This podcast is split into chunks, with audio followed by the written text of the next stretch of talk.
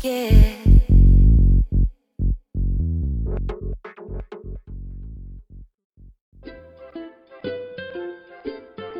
明天就是五二零了，预祝大家节日快乐。今天的科学碰撞星先给大家来讲个故事。好几年前我刚刚搬到北京的时候，曾经跟一个女孩一起租了一套公寓，这套公寓除了我俩还剩了一个房间，所以我们就决定招个小伙子进来住吧，因为小伙子可以用来吓吓小偷什么的，棒棒哒。我们的租房启事贴出以后不久就有人应征了，那天因为我不在，是我的室友接的电话，当天晚上他非常激动地跟我说，哇，一定是个超级帅哥，声音好好听哦。第二天这个帅哥就来应征了，那么现实的残酷性也暴露无遗，因为他长得像个大叔一样的。Oh no！ 这个大叔当然后来还是成为了我们的室友。我在这里讲这件事情是因为当中有个环节非常有意思，就是我的女室友会因为一个人的声音而犯花痴，还花痴了一整晚上。这件事情科学怎么解释呢？首先，声音对于动物来说呢是个很好的择偶判断依据，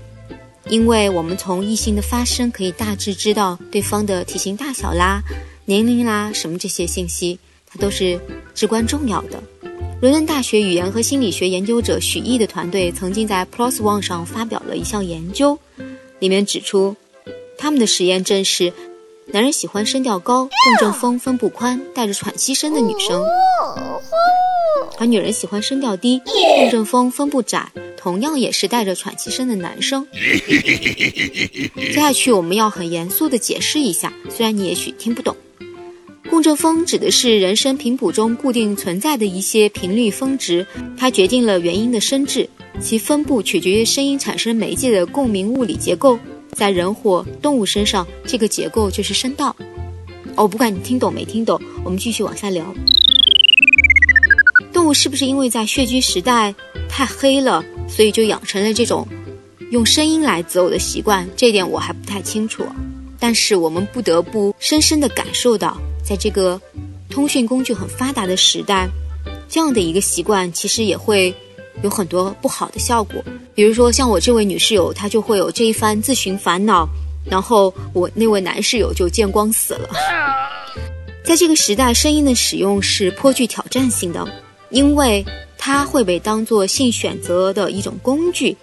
那如果它的有效性得到过证实，肯定会被抄袭还要模仿。这一点在现实当中是可以找到很多例子的，比如你看那个在什么中国好声音的舞台上面啦，就很多人对吧，装出了魅力四射的样子，但其实长得也就是歪瓜裂枣。声音的确会说谎，但声音呢又是最能够泄露真相的。这当中有一个非常耐人寻味的屌鬼，有一本叫做《行为学》的期刊上面，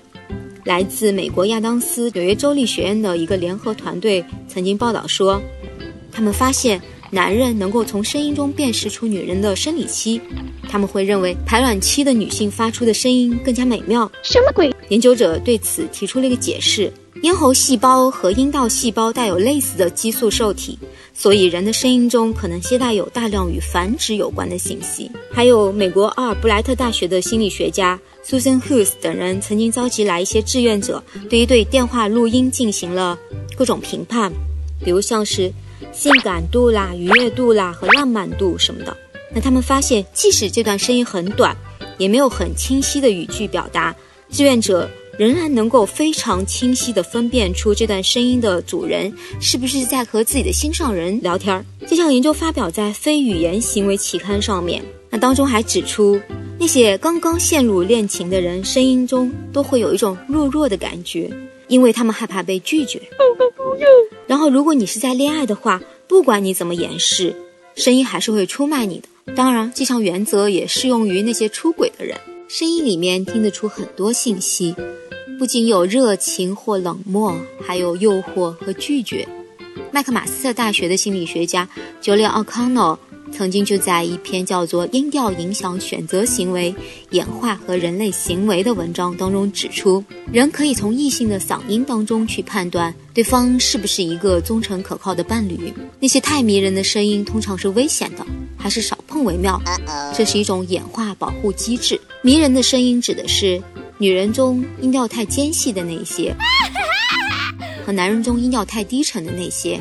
他们都可能会有性激素水平比别人高很多的情况。所以我们也不难理解为什么摇滚乐歌手中靠谱的爱人是凤毛麟角，还有为什么那些从不露脸的配音演员和电台 D J 都能让人为之疯狂颠倒。我在情窦初开的年代曾经迷恋过两把声音，一个是《圣斗士星矢》里面冰河的配音，还有一个就是《加利森敢死队》里面的酋长。那么到底我们爱他们的什么呢？哈佛大学人类学博士生 Colin Abisella 等人曾经在二零零七年的一项研究中解释说，声音低沉的男人容易拥有更多存活下来的后代，也就是说，声音中包含了生殖力和生存力这两种对于女人来说至关重要的信息。而在二零一一年，阿伯丁大学的 David Smith 发表在记忆与认知期刊上面的报告证实了这一点。他说，能让女性牢牢记住的的确还就是那些低音男，因为女人都太敏感了，他们从一开始就具备了从声音中去辨认这个人的人格特质、社会属性的能力。与其说声音带来了欲望，不如说它带来了等待；与其说它带来了等待，不如说它带来了迷惑。